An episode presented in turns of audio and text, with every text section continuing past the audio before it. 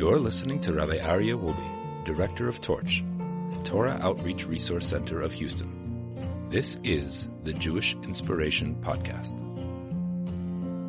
Amar Rab Shmuel Bar Nachmani, Amar Rabi Yonasson. Rab Shmuel, the son of Rab Nachmani, said in the name of Rabi Yonasson, Gdol Tshuva Shema'areches Shnosav Shel Adam. Repentance is so great, it lengthens the years of a person. You want to live a long life? Repent. Shenemar b'shuv rasha mirish'aso choyo yichya. And when the wicked man turns away from his wickedness, he will surely live. Live he will live, it says. Let me tell you something. When someone lives in a difficult relationship with a parent, a spouse, a child, a relative, a sibling, that tension is not healthy. That tension causes a shortness of life. It causes pain. That pain takes us away from our lives. Do you want to live a long life? The Talmud here tells you what to do. When a person makes amends, you know what? It's not going to be easy. It's not going to be easy to call up that estranged child. You know what? I was right.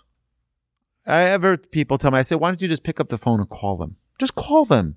Just say, you know what? You made a mistake. They don't want to talk to me. Try. Feel the pain. Make them whole. Make yourself whole. Talmud talks about what happens if someone doesn't forgive. You ask multiple times, and then what happens if they pass away and you didn't attain forgiveness? There's a whole process. You go to their gravesite with a bunch of other people, and you have a formal request. You ask 3 times for forgiveness, and it's guaranteed that they're going to forgive. Why? Because in the heavenly court, people see things the way they are. They see things in a lens of truth, in a lens of genuine sincerity.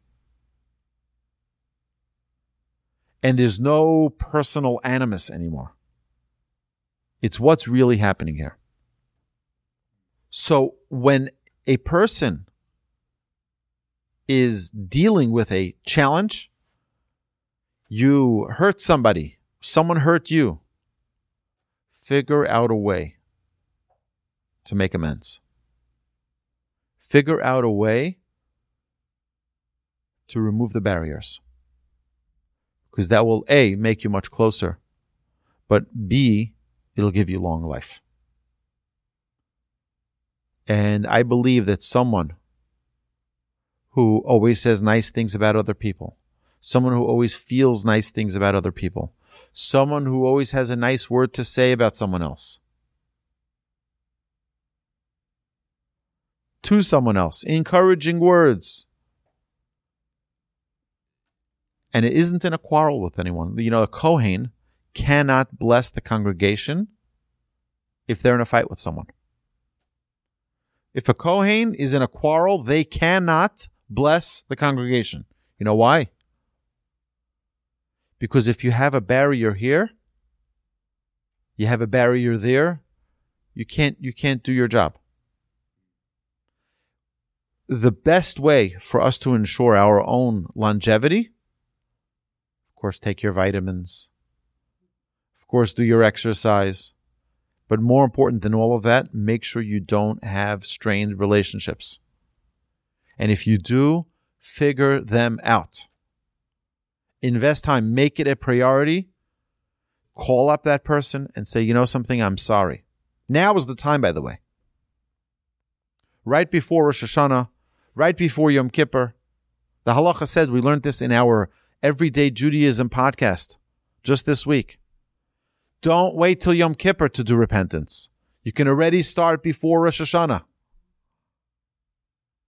To spend time thinking this past year, who may I have hurt? Who may I have insulted, neglected, offended? Interpersonal, and then of course between us and the Almighty. This is our responsibility. And if we're able to, we need to do everything we can to ensure that we're whole with everyone and that we're not carrying around the burden and that people aren't holding a grudge against us. People aren't walking around hurt from us, because that can also cause us damage. I'm fine. I have no problems. Me, nothing bothers me. I'm okay. But other people holding a grudge on us isn't either good. Okay. Talmud now continues. Amar Rab Yitzchak. Rabbi Yitzchak says, Amri b'ma'arava mishmei de Rabbi Bar-Mari. In the West, in the land of Israel, they used to say in the name of Rabbi Bar-Mari, Bo ure'ei shelo k'midas HaKadosh Baruch Hu midas basar adam. See that the manner in which God deals with things is unlike and is very different than how flesh and blood deal with things. Midas basar adam, the manner of flesh and blood. Maknit es chaver b'dvarim, if one aggravates his fellow with words. Safek mispayes hemenu, safek ein mispayes hemenu. It's a matter of doubt whether or not the victim will be placated by him or not. Will you be appeased by his apology? V'im tomer mispayes hemenu, and if you say that he is placated and it's resolved, safek mispayes b'dvarim, safek ein mispayes b'dvarim, it is a matter of doubt whether you'll be placated through just words or whether he will not be placated through words. But the Almighty, Adam over Avir B'Seser, if a man commits a sin in secret, he's placated with words. That's enough. Take words with you and return to Hashem. Words. Just say, I'm sorry. That's it. Words. Words. V'lo od, furthermore, Elishemachzik lo tova, God even accounts his repentance as a good deed. Shenamar, as it states, v'kach tov, and accept good. V'lo od elishemalo lavakosuf ki ilu hikriv porim. Furthermore, the repentance is regarded by Scripture as though he had offered a sacrificial bull. Shenamar v'nishalma porim sfosenu. Shema tomer pare chova, lest you say that this refers to sacrificial bulls that are obligatory. Talmud Loma, the Torah therefore states later in that passage, Arpe mishuvasam ohavim nedava. I will heal their waywardness, I will love them freely. What happens when we repent?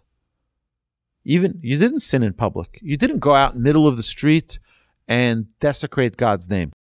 It was private. I was in my own room, my own home, and I sinned. Nobody knows about it. It's just me and God, my own account with God. It's not like I have to do a public apology. Hashem, I did something wrong. I embarrassed your name. I desecrated your name in public. No.